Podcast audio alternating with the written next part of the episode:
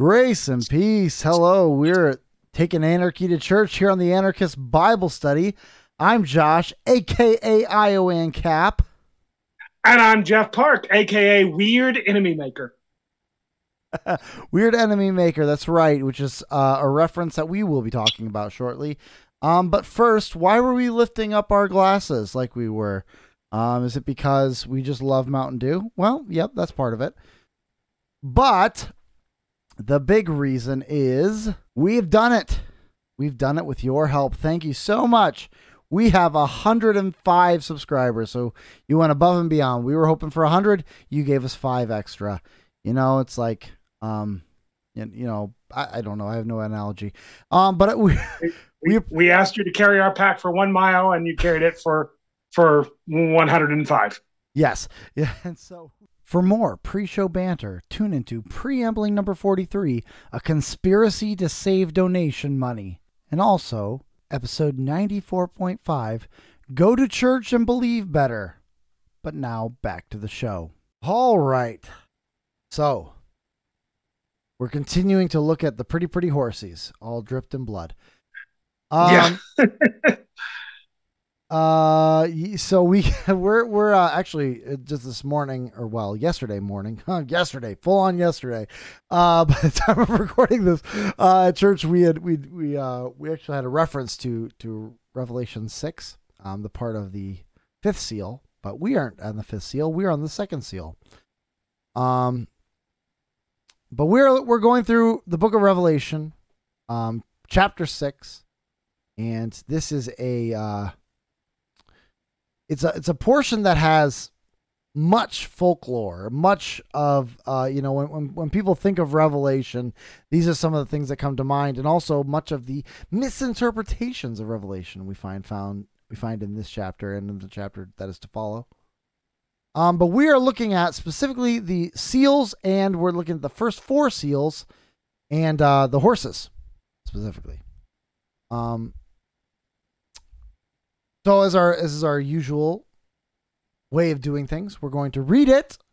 Or well, I'm going to read it, and then Jeff is going to pray for us, and then we are going to um, take off and see what we see. Um, so because we uh, we want to make sure that we we don't read this out of context, we're going to read the whole chapter, um, verses one through 17 and then we are going to zoom in this week on on verses 3 and 4 so here's the word of the lord. Now i watched when the lamb opened one of the seven seals and i heard one of the four living creatures say with a voice like thunder come!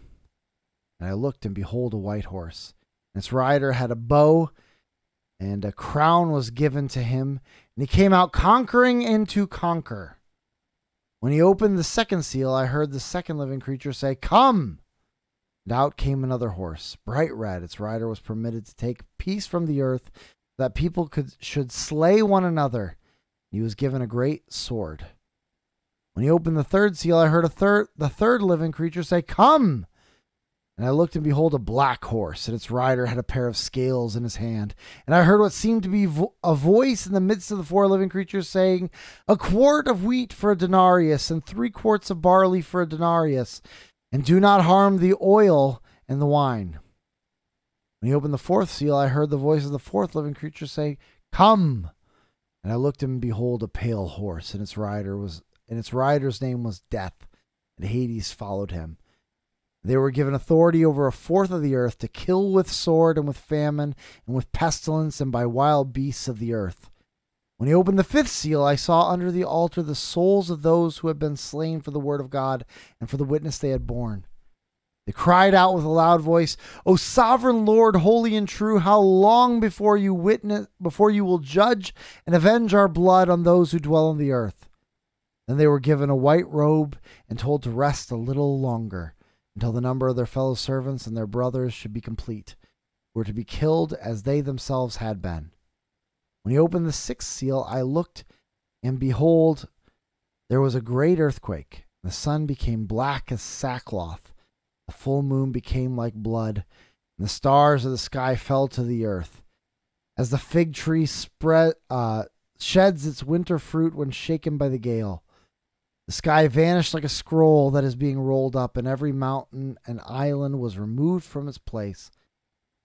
Then the kings of the earth and the great ones and the generals and the rich and the powerful and everyone, slave and free, hid themselves in the caves among the rocks of the mountains, calling to the mountains and rocks, Fall on us and hide us from the face of him who is seated on the throne and from the wrath of the Lamb, for the great day of their wrath has come.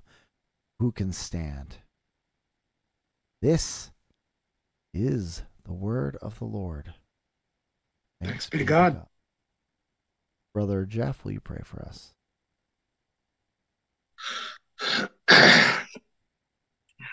Lord, open up our hearts to hear from your word. Open up our ears, but more importantly, our hearts. Um, help us to uh, not just hear, not just know, but love, and therefore obey um, what what you would have for us in in your scriptures. Help us to, unlike wicked kings, um, not try to throw off your bonds, but to uh, kiss the Son, um, lest he be angry and we perish in the way. So help us to to react to your words in full obedience. Um, we we pray that you would give us clarity um, through through your great Spirit. In the name of your Son Jesus, to your glory and for our benefit. Amen.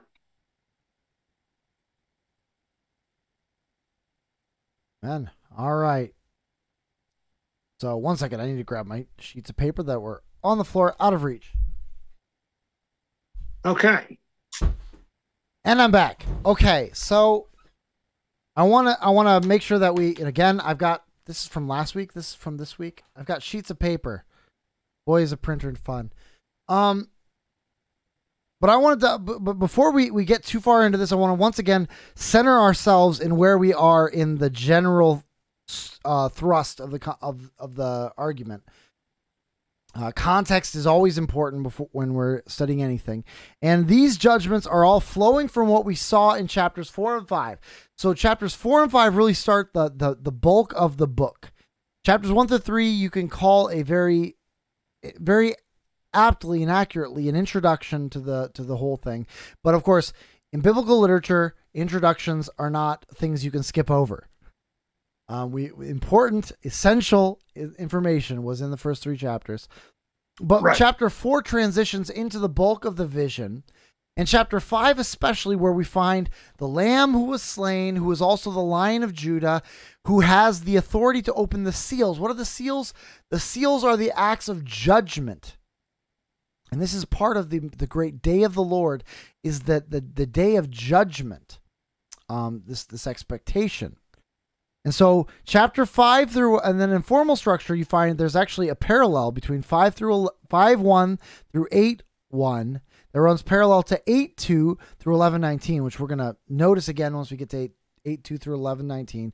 So each, so this one has an opening scene, chapter five, introducing the origin of the judgments, and then there's six judgments that follow, which is what this chapter looks at. By the way, this is all coming from the Reformation Study Bible you don't have a, one of those, you should get one. They are well worth the money. It is well worth the money. Um, but six judgments that follow. Uh, chapter six goes through the six judgments, um, followed by a dramatic interlude, which with promises to care for God's people. That'll be chapter seven. And then there's a seventh and climactic judgment that follows the interlude. And that's only one verse in this section, though it'll be more verses in the, the next section that we talk about. Or, you know, in chapter 8 2 through 11 19, which we'll get to somewhere in our 40s. And, um, uh, but the seven judgments are specifically organized in four and a three. So there's a four, a two, the interlude, and the one, the last one. So the the four judgments, you got the four famous, the famous four horsemen of the apocalypse, the four horsemen of the book of Revelation. Um, and of course, because we misunderstand what apocalypse means, we think the four horsemen uh, and, and it's usually in popular cultures that these four horsemen are the ones who who bring out the apocalypse and bring out the whether whether that apocalypse is a um, is a big strong mutant in the case of the X-Men or it's a event or a series of events. But really it's just the four horsemen of revelation um, of the book of revelation. And so these four horsemen um, they had they each represent a different judgment and they definitely flow from what we see in mark 13 6 through 8 talking about the second coming so um, with each of these, we find it's it's very useful to first ask um what do each of these first of all, what do we see just broadly before we even start doing anything interpretive? And then we ask, so what would a futurist see in this? What would a historicist see in this? And then what would a preterist see in this?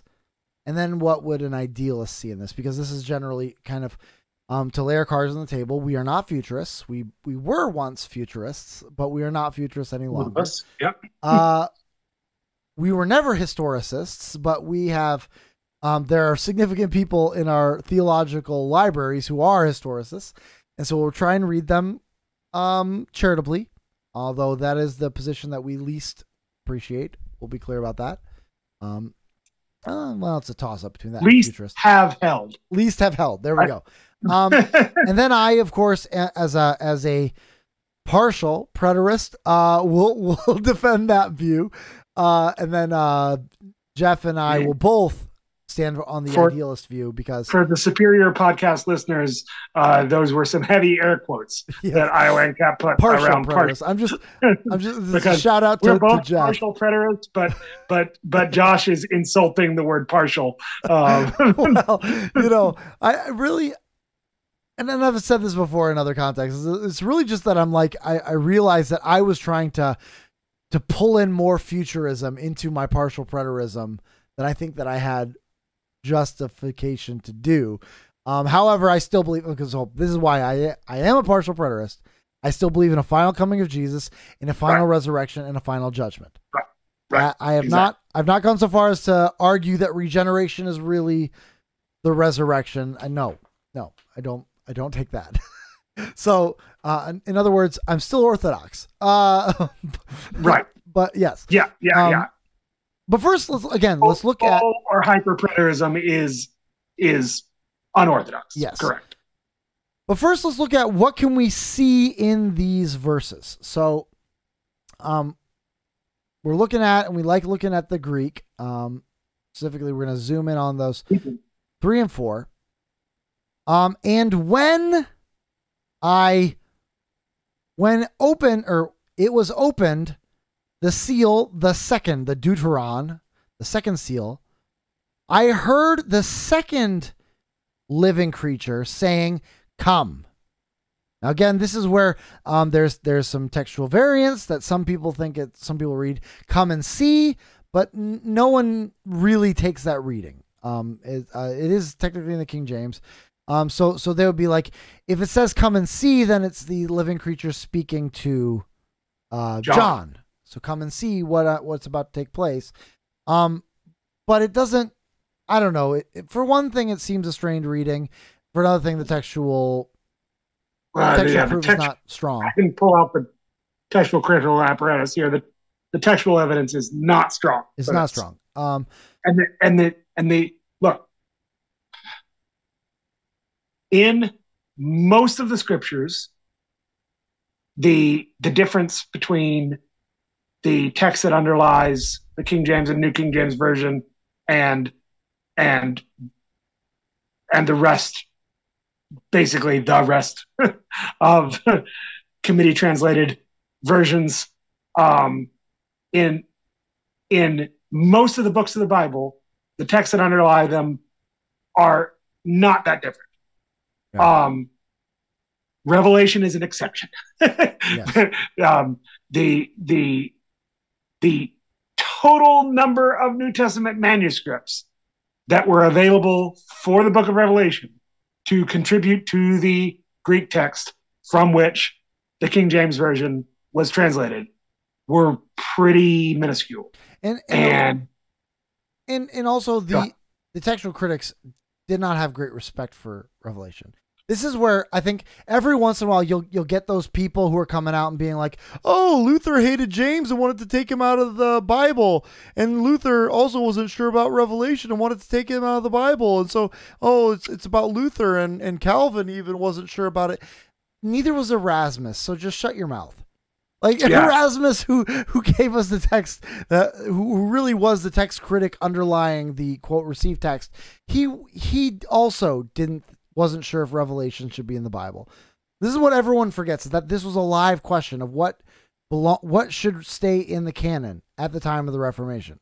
Um, there was a like the re- the reformers weren't the only ones questioning whether or not the apocrypha needed to stay in there. There were other people who remained on the Catholic side who were doubting the authenticity of the apocrypha.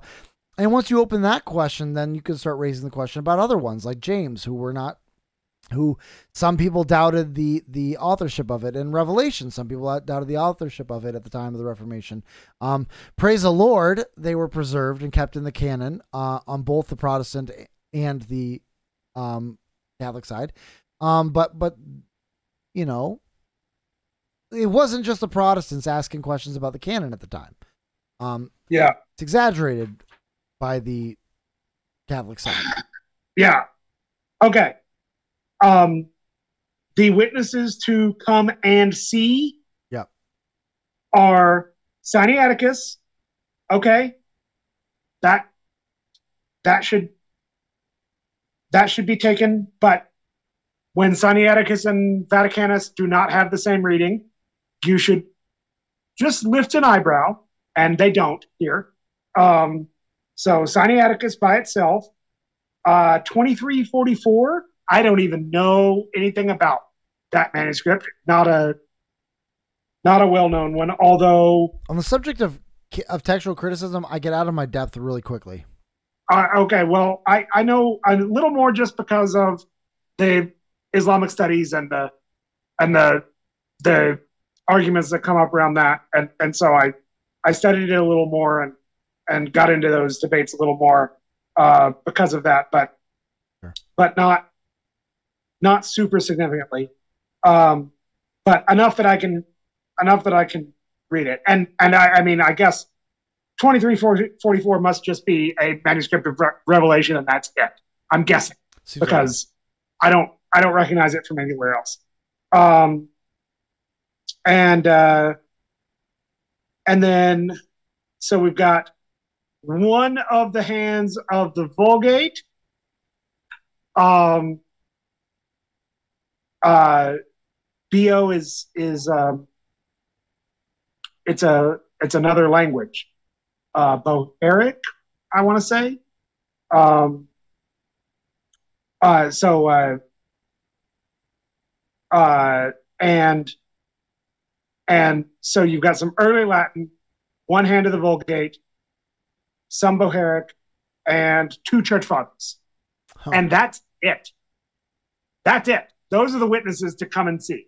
So, not, I mean, other than Sinaitic, Sinaitic, I think I'm supposed to pronounce it Sinaiticus, but I've always Sinaiticus is yeah that's how i how always I- hear it yeah anyway um but other than other than that one um uh not not super significant witnesses so that's why and and yeah your your your uh your church fathers aren't the super significant ones either. So so that's why that's why it's it it's a pretty limited yeah. I mean it's limited to the king james the most influential english translation. But but uh um but yeah come and see not not well attested Yes, you know it's interesting that like when most people's complaint about the King James is the the uh the language, and that's actually what I appreciate the most about the and King and sorry i just remembered something vaticanus does not have revelation so discount the thing i just oh, said sure. about Vaticanus does so so filling Um, in filling in the point that you made Yeah. that that Revelation was frequently not included in Right. Canalist or in scriptures. Yeah. Uh, Vaticanus does not have Revelation. Sinaiticus does. So that's that's so so. Please, please pretend I never said. Don't don't cut it out, uh, Randy. Not worth not worth your trouble. Um, Yeah, he doesn't. You're troubled enough. trouble anyway. but um, yeah, I but uh, but yeah. but I was it like, um, that's actually when people talk about the King James, they usually complain about the language. I'm like, actually, that's that's the draw for me. Like they, Yeah, they they were remarkably uh literal like Yeah. long suffering macro through mia long macro through mia suffering long suffering yeah that's what patience is long suffering I- like they were remarkably accurate in their translation even even potentially obnoxiously so in some of the word ordering um but yeah, word ordering. there Yeah. were some like and there are some places like John 3:16 I always bring up where where the old-fashioned language actually is skewed because of how the language updates to our day. You know, God so loved the world for them meant God thus loved the world, which is what the actual Greek says.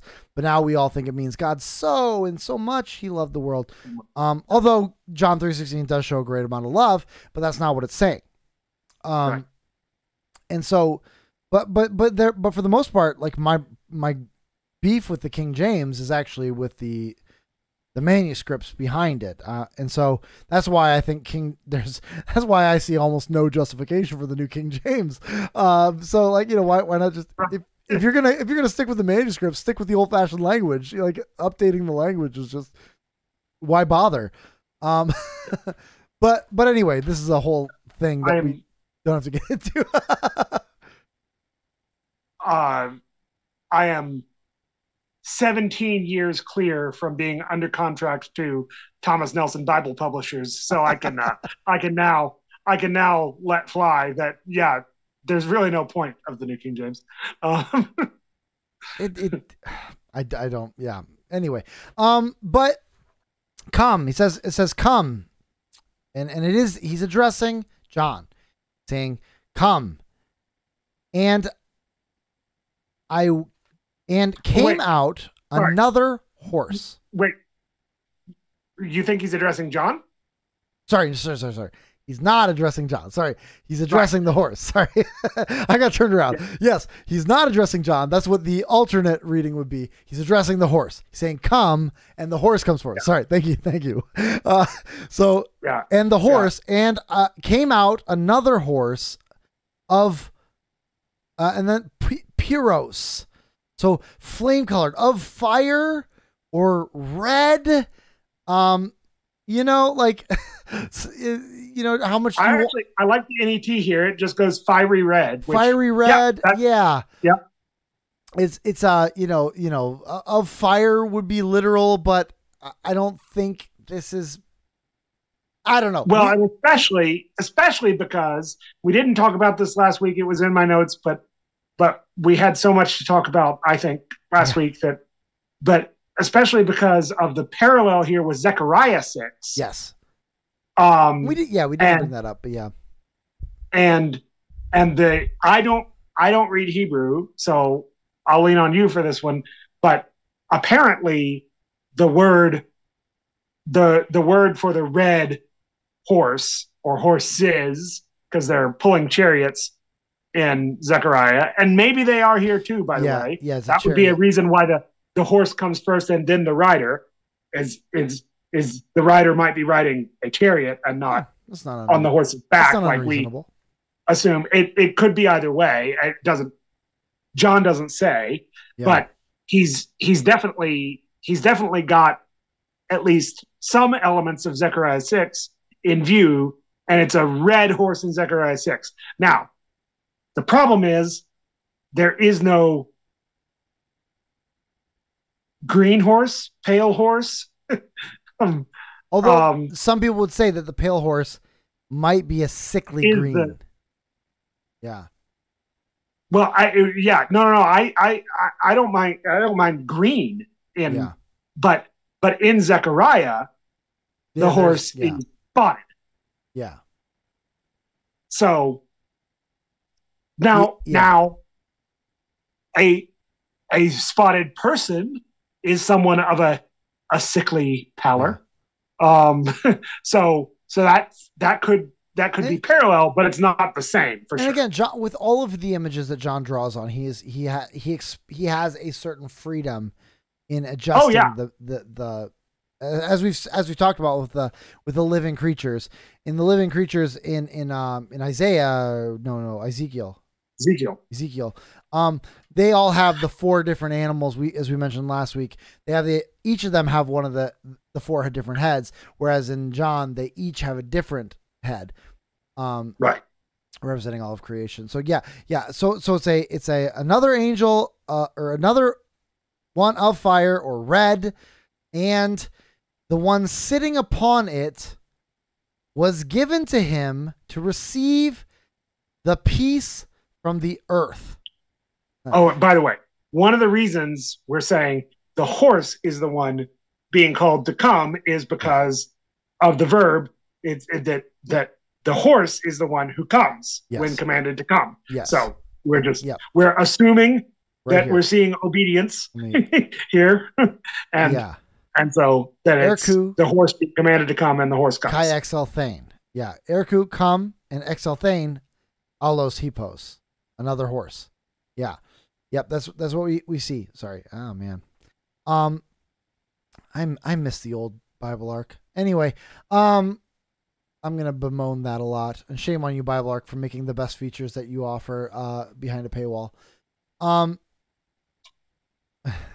and uh sorry, and the one sitting on him was was given it was given to him to receive or take the peace from the earth or of the earth out of ek tes out of the earth.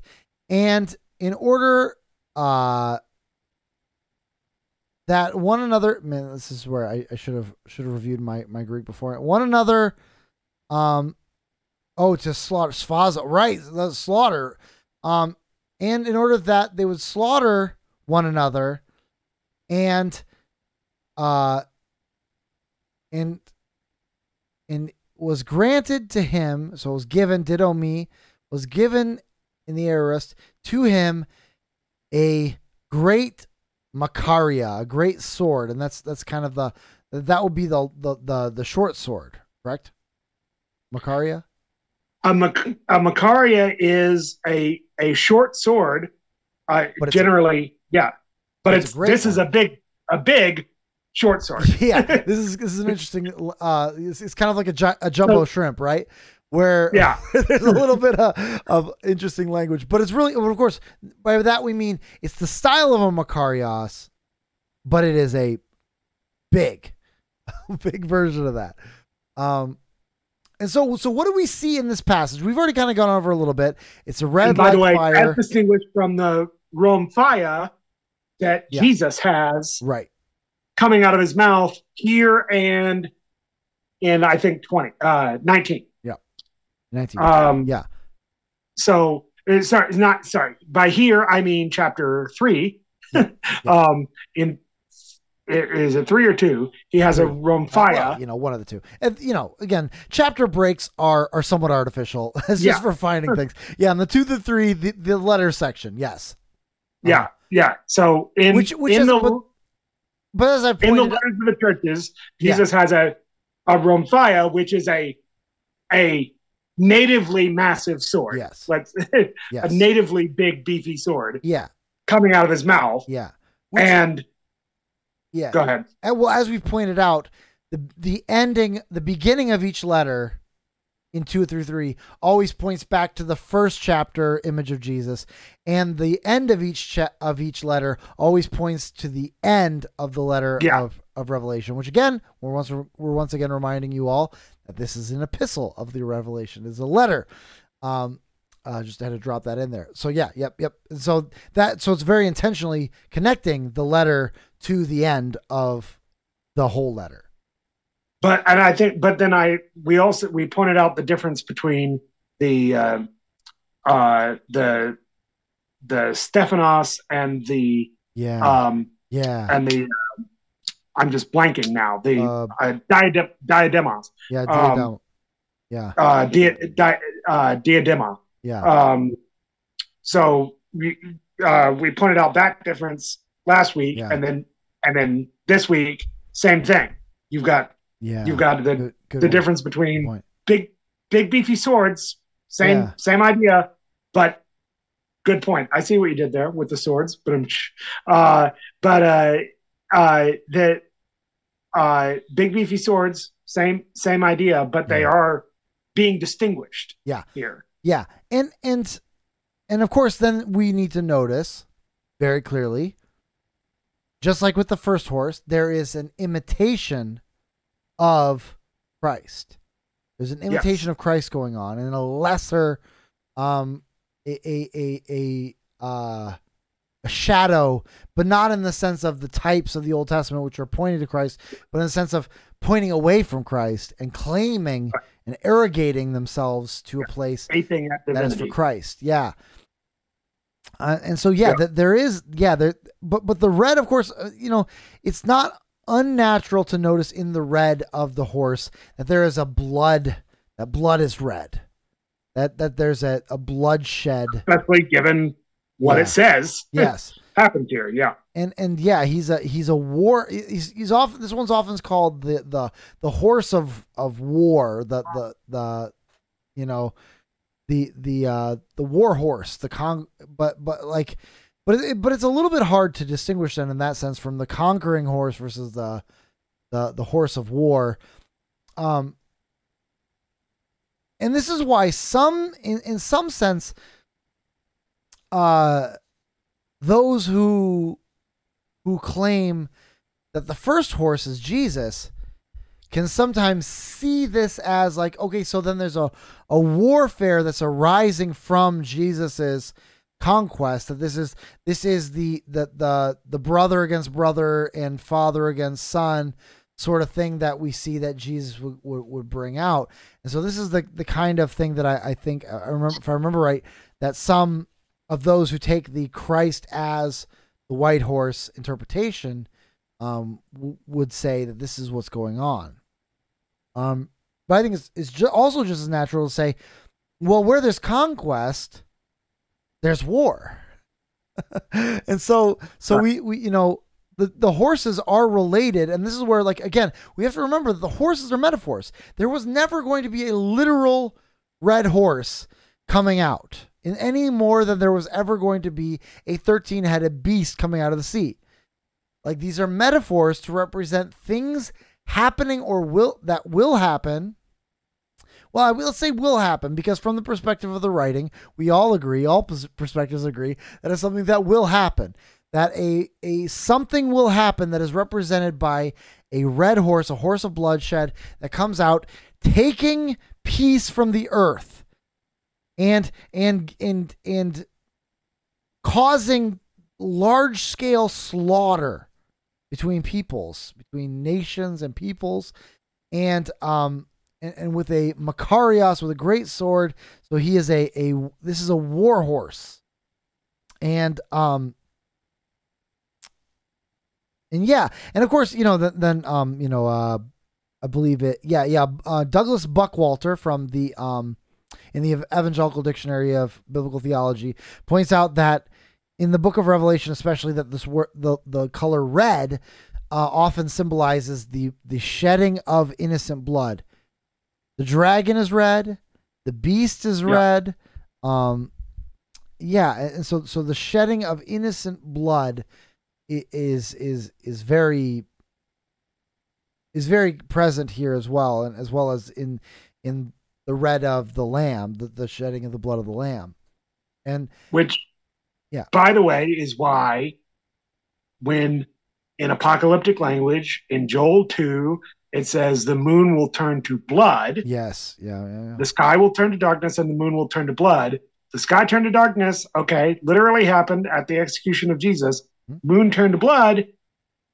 This is this is an apocalyptic pairing to that that that both both of those sky turning to darkness and moon turning to blood Right. will would raise in in the minds of Joel's readers um okay there's this great subversion of the natural order going on that involves the shedding of in- innocent blood.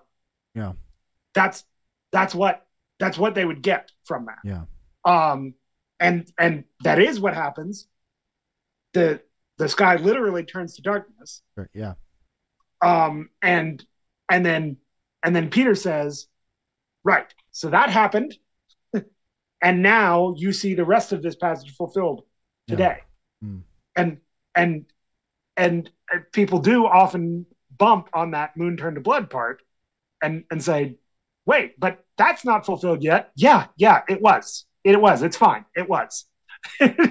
um but um and so um so yeah, this is understanding these things in that genre, in the Yeah. apocalyptic genre in which they're written, it was Yeah. um that that did that did happen and same here yeah we're not going to see i don't think i don't think we're ever going to see a literal red horse right. um to, in but i think we we have seen this are seeing this continue to see this that i i, I again taking this as from more of an idealist perspective i i'm i'm seeing this as the the constant warrings of of the uh the pretenders to the lamb's throne Spoiler alert. Uh, but uh, yeah sorry skipping ahead yeah. But first, let's let's take a look at like what what does a futurist see in these in these verses? oh sorry that's where we are Yeah. i'm sorry i could have i could have waited a second yes. So, and so yeah yeah. What what would you say the futurist sees in these verses? i mean yeah the the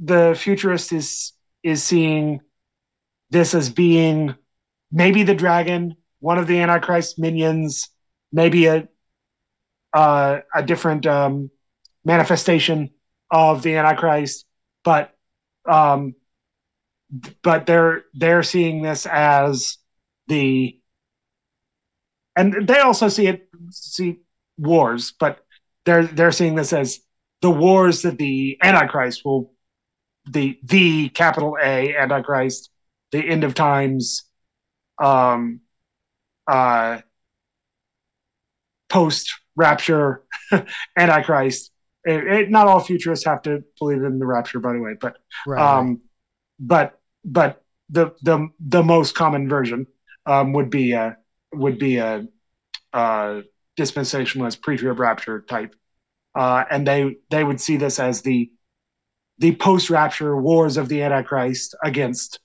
uh against the the holdouts of the kingdoms of the earth um and uh and the bloodshed involved there Yeah.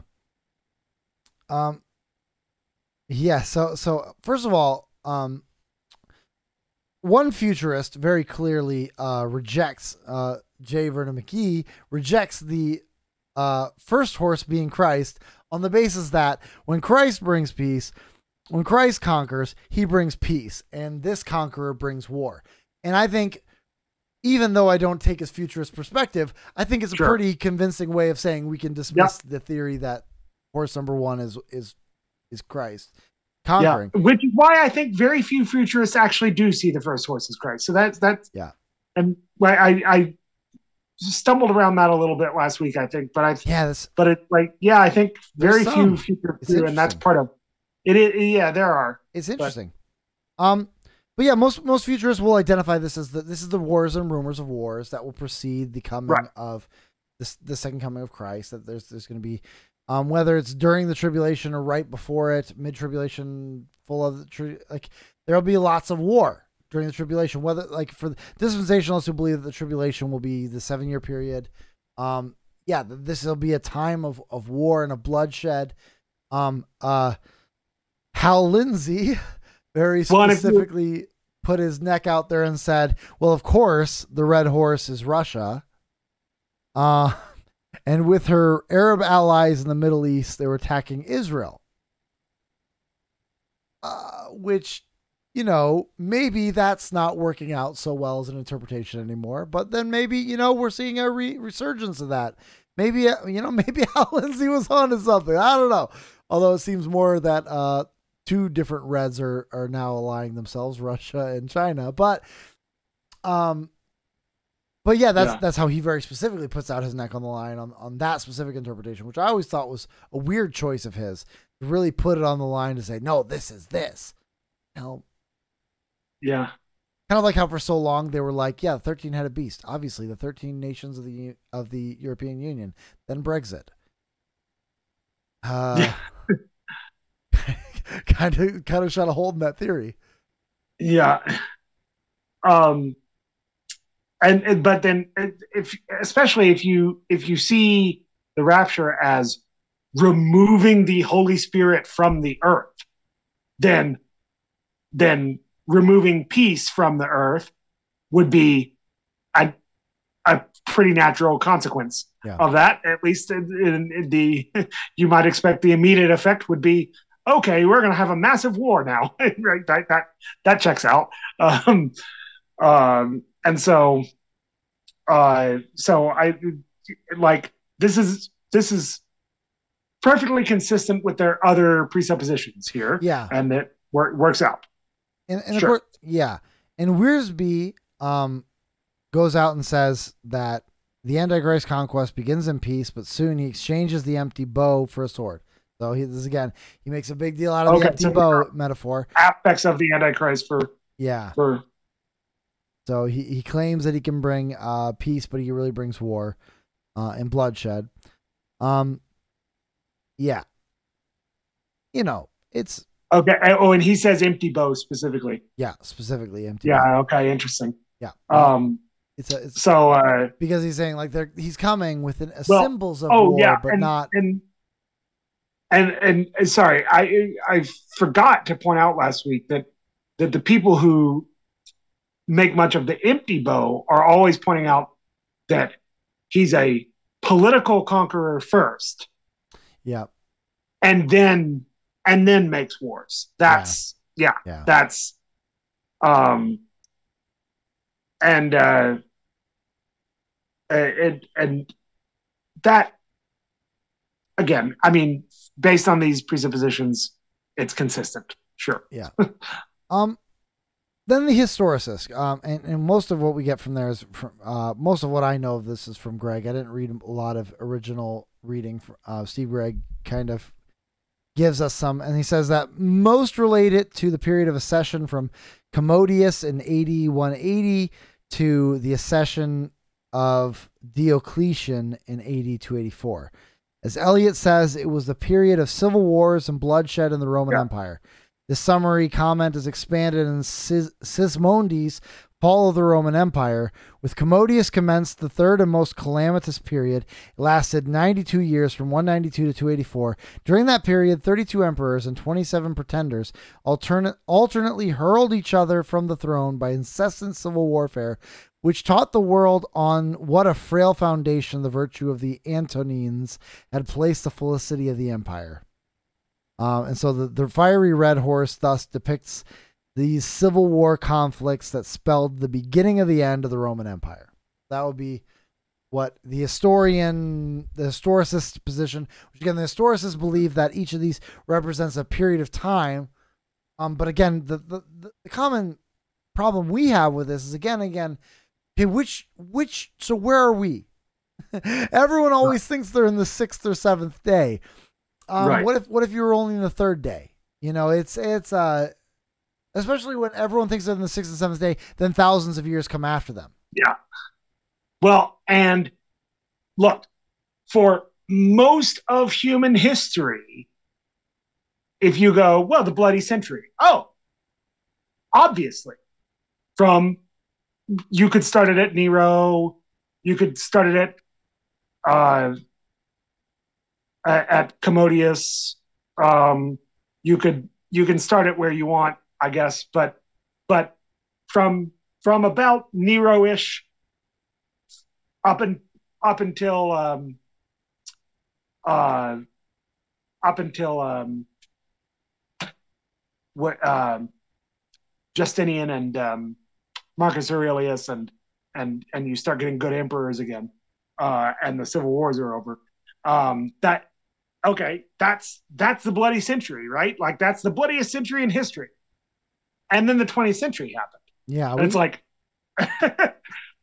and so so so so now that interpretation doesn't look quite so Yeah. solid for sure um now i will pound for pound put commodius up against hitler as the worst ruler who ever lived Hmm. I it's like just i i i will uh i i think i think that might that might be the single most depraved person who has ever Hmm. ruled a nation Hmm. um, and so, so, Hmm.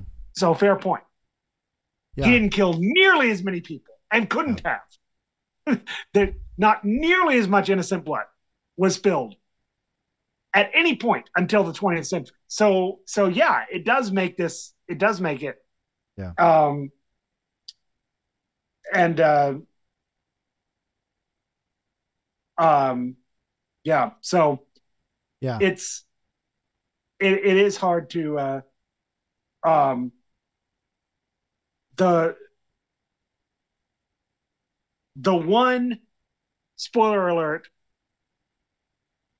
thing that makes me a little willing to say that uh the red horse could be communism is that famine follows right after it but that's that's um yeah. Um so then adam famous historians other historicists like adam clark and potentially matthew henry um will just take the preterist reading of it. Um brings us to the preterist reading. Um which yeah by the way that's valid based on historicist method is to Yeah. you can you can go preterist occasionally. That's Yeah. fine. absolutely. Um if it's if it's their method.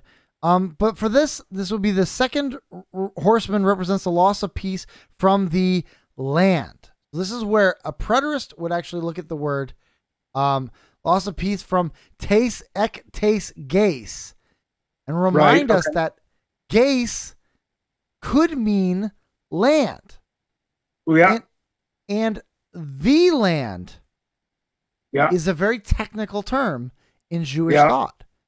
So peace is being taken from the land. So who what would that refer to? Israel, the land of Israel. Uh, it would be the taking of peace from that land, which is what happened under Vespasian uh, the, during the Jewish War. There was the, the conquering conqueror comes in and he brings war and bloodshed and takes peace from the land. He's wielding his machaira and and he and um and they're slaughtering one another. The slaughtering of one another going on. Um we remember that every city was divided into two armies and encamped against one another, so the daytime was spent in shedding of blood and the night in fear. This is from Josephus's um, tell, tell of the uh, telling of the Jewish wars. Um, so there's there's a so there's um, during the siege of Jerusalem there was a deadly fighting among three or four antagonistic Jewish camps within the besieged city. Um, the Jews that had had rejected the Prince of Peace, who had said while weeping over Jerusalem, "If you had known the things that make for peace," but now they are hidden from your eyes. The next words Jesus spoke predicted the Roman armies invading the land and leveling the city of Jerusalem. This is Luke 19, 43 through 44. And I, I, I kind of want to see if I can I can pull those up real quick. Um I'm gonna I'm gonna put it on this one. Uh so Luke 19. Ah 19. Uh 41? Is that 41? Is that right? So Yes. so for anyone who was having trouble is in both greek and hebrew it's it is so uh this this i actually know in hebrew Bereshit bara elohim tashamayim vayata eretz Yeah. Eretz. Uh, that the, yeah. that he that in the beginning God created the skies and the land. Yep. Uh, it's it's um, yeah. it's it it can be it can be it is the word that comes to be applied to the whole globe, the whole Earth. It is. It, Yeah. um, so, in the same sense that you need to get Earth under your fingernails, and we live on the Earth. Mhm. Um, yeah. Yeah. Yeah. it, yeah. it's um but uh but yes so the if, if you can talk about the most original sense we're talking about dry land is the is the uh is the most original sense but yeah. it it can be used to refer to arable land Sure. as opposed to mountains Yeah. it can be used to refer to inhabited land as opposed to deserts. Yeah. Um, uh, and and there there's it it depends on what it's being contrasted with, and here you don't have a contrast. So right. right. it is a question of Yeah. of uh, from the earth Yeah. as compared to what? Yeah.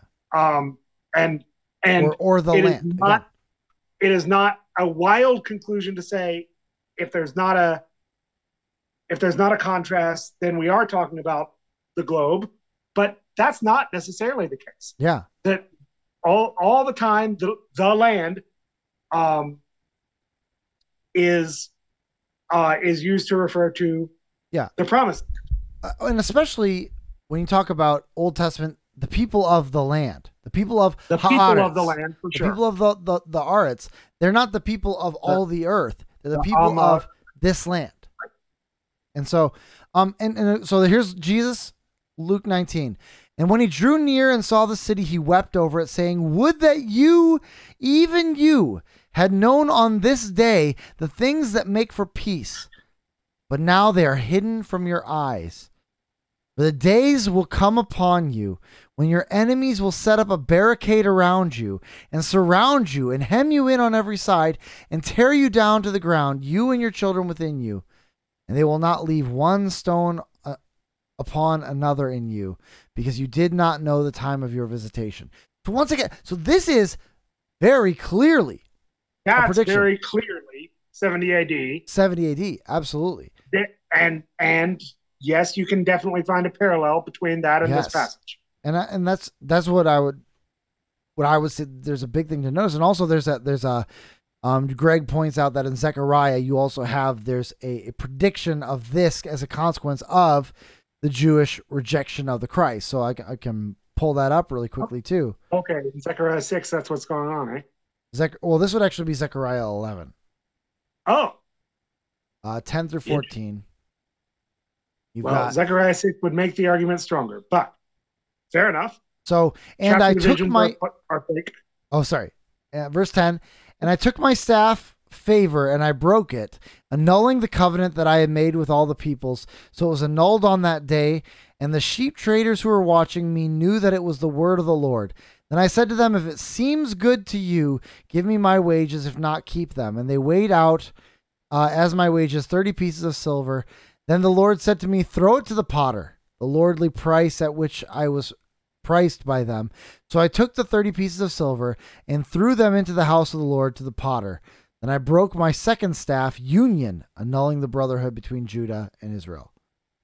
Um, so this is a, I believe this is said as as a response, yeah, a response to um, the rejection of the Christ, the shepherd of the flock. Um, so, um, and that would be that would be the, the claim. I, I don't know that one as well. I'm not as confident in that one, but but this would be this would be how the preterists would read this, is they would say that this is specifically, yeah, there there's war that happens around the time of the judgment, the time of the judgment, the judgment that the, the, the parallel language is very clear between this passage and Mark 13, and Mark 13 and the parallels are are call, are talking about the AD 70 fall of Jerusalem, and the language is very parallel here for a reason. In order to, and and and so I think this is why I would say like this is this is to me very clearly referring to the land of Israel. And this is what happened during the Jewish period. Uh, there was civil war in in, a, in in addition to besiegement by by by the Romans. In fact, that was that was a big reason why the Roman besiegement worked so effectively is because the Jews were already at each other's necks and each other's throats before they even came. like the the the alliances had broken down entirely. We even see hints of that during Jesus' day, where the the Sadducees and the Pharisees absolutely despised one another, and you had the uh, the the um uh the zealots who were really they were Pharisees, but Pharisees who got sick of Pharisees not being radical enough. Um, and of course, the Essenes were just like, "Heck out of here! We're not, we're not even gonna mess with y'all." Um, you know, we they had those kind of divisions already at the time of Jesus, and and those were ex- ex- accentuated during the time of the Roman siege. Um, yeah, but then of course there's the fourth perspective, which would be the idealist perspective. And as you know, both of us have talked about, this is a perspective that we both hold in common. Although you know, I'm a partial preterist idealist, and you are a even more partial preterist idealist. So, uh, uh, explain the idealist perspective of of this passage to us.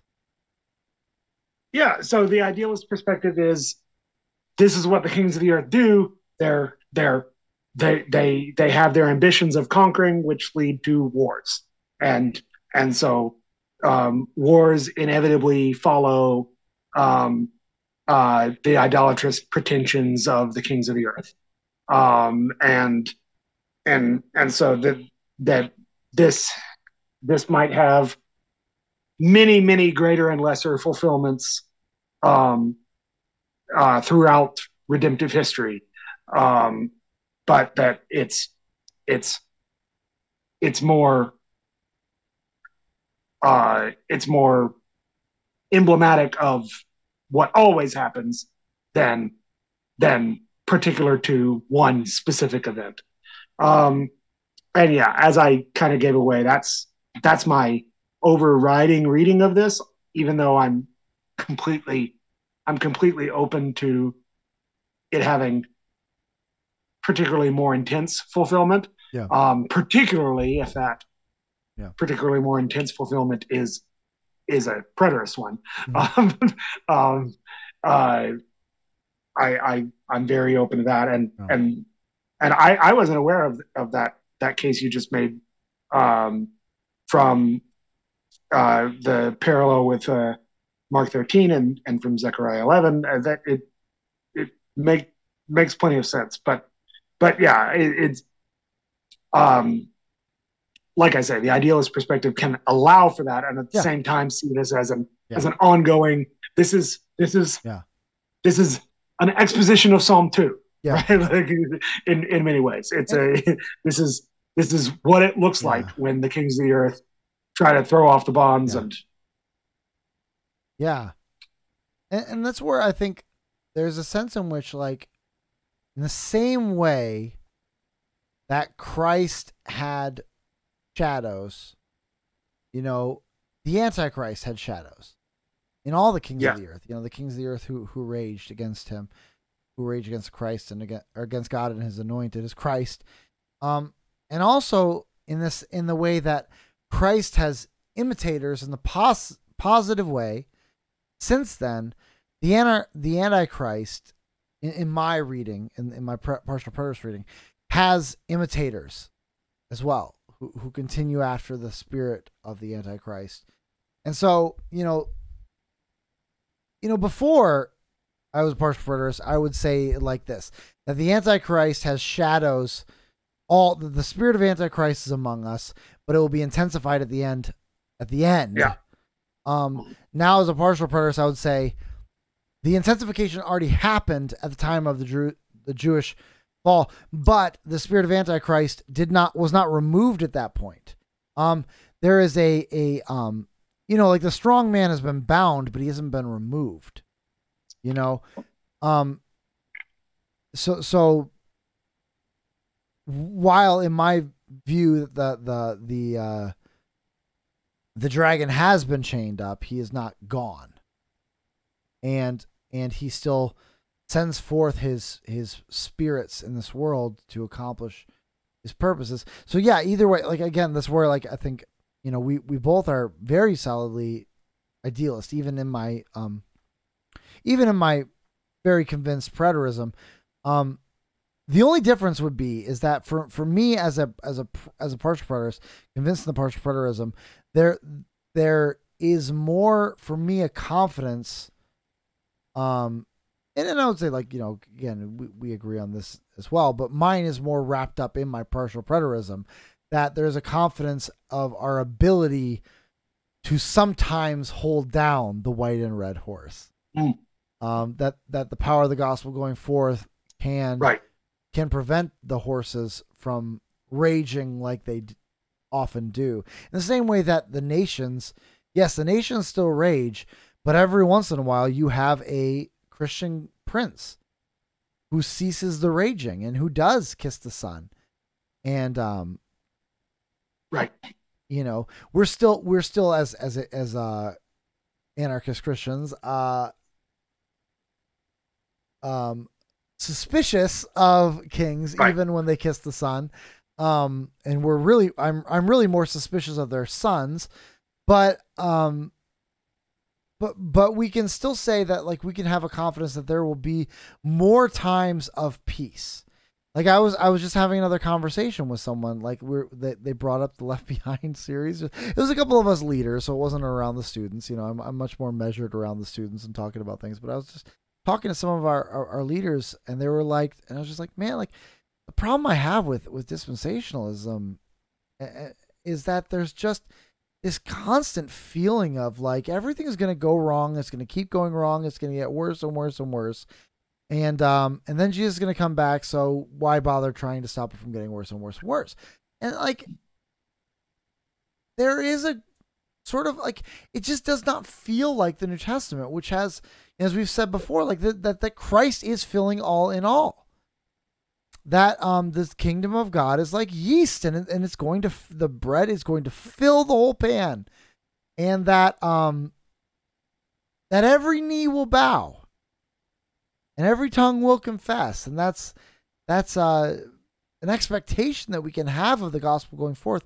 Like we have reason to be optimistic, and Right. and even an optimistic of our ability to slow the war machine. Um and, and maybe even potentially put it down.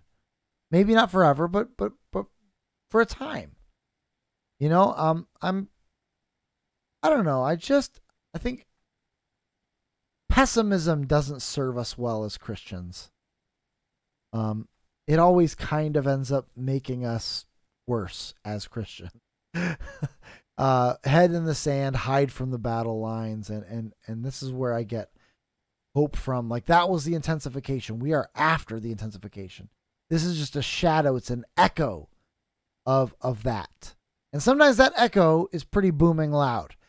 Um, but but there is hope to to hold it down, and um, yeah,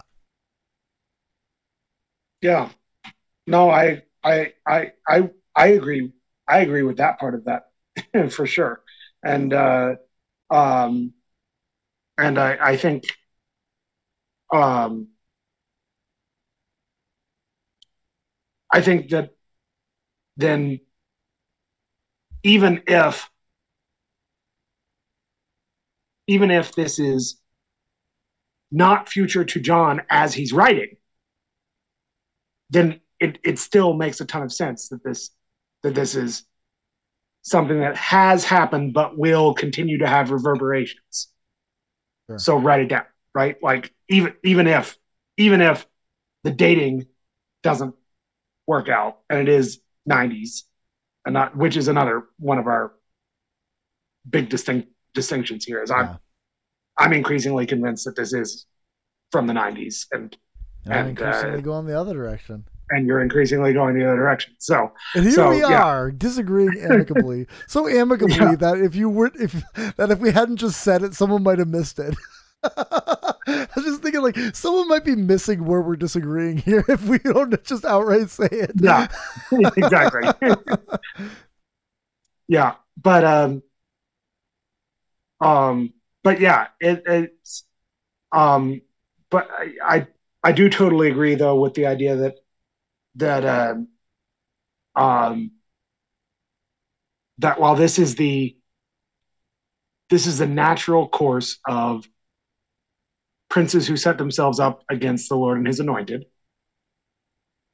um, that that doesn't mean that through the power of the gospel it can't be pushed back for a time. Um, and uh, and so uh, yeah, I definitely I definitely see that. I definitely see that later in chapter 12, for instance. Um, and and yeah, so um, uh, so so definitely uh, definitely makes here makes sense here as well. But but to give this context its full uh, its full due, this is this is I think this is equipping Christians for those times of war to to to to take heart in um, the Lamb's ultimate control over these events. It is under his authority to open the seals that wars take place, even now. That without without without his authority, none of this happens in the first place. And and and we have to remember that John weeps when no one can open these seals. So, as bad as they might seem, as they are being experienced, they are for our good. That the unsealing of the scroll is for our good. That the that the that the fact that the Lamb can take the scroll and open its seals is for our good, even if the opening of the seals seems horrifying. mm-hmm. Yeah. So, uh, two verses down, uh, we, we're we're just charging through this book, um, kicking butt and taking names, and that name is horse, and um. but we're gonna we're gonna keep going. We're gonna keep pushing through this, and I think we can. Uh, I'm, I'm, you know, we're gonna we're gonna keep pushing through as long as we can. Um, we're back in Revelation, and I never want to leave. So, um, uh, really i'm just like honestly i'm just kind of sitting here being like man this is a lot of fun i forget i forget how much fun it yeah. was opening scripture together and, and how much I, enjoyed this and this this was there's a reason why we this was our central thing early on and and and uh so i and most of all I the hope, reason we started this podcast yes yeah.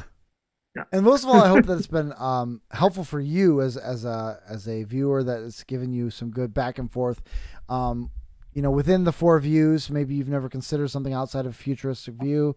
Um, maybe we're introducing you to new perspectives. Um, I hope it's been valuable hearing us even push back and forth on each other um, on the issue of preterism and and and um, the dating and seeing where it's you know there's disagreement.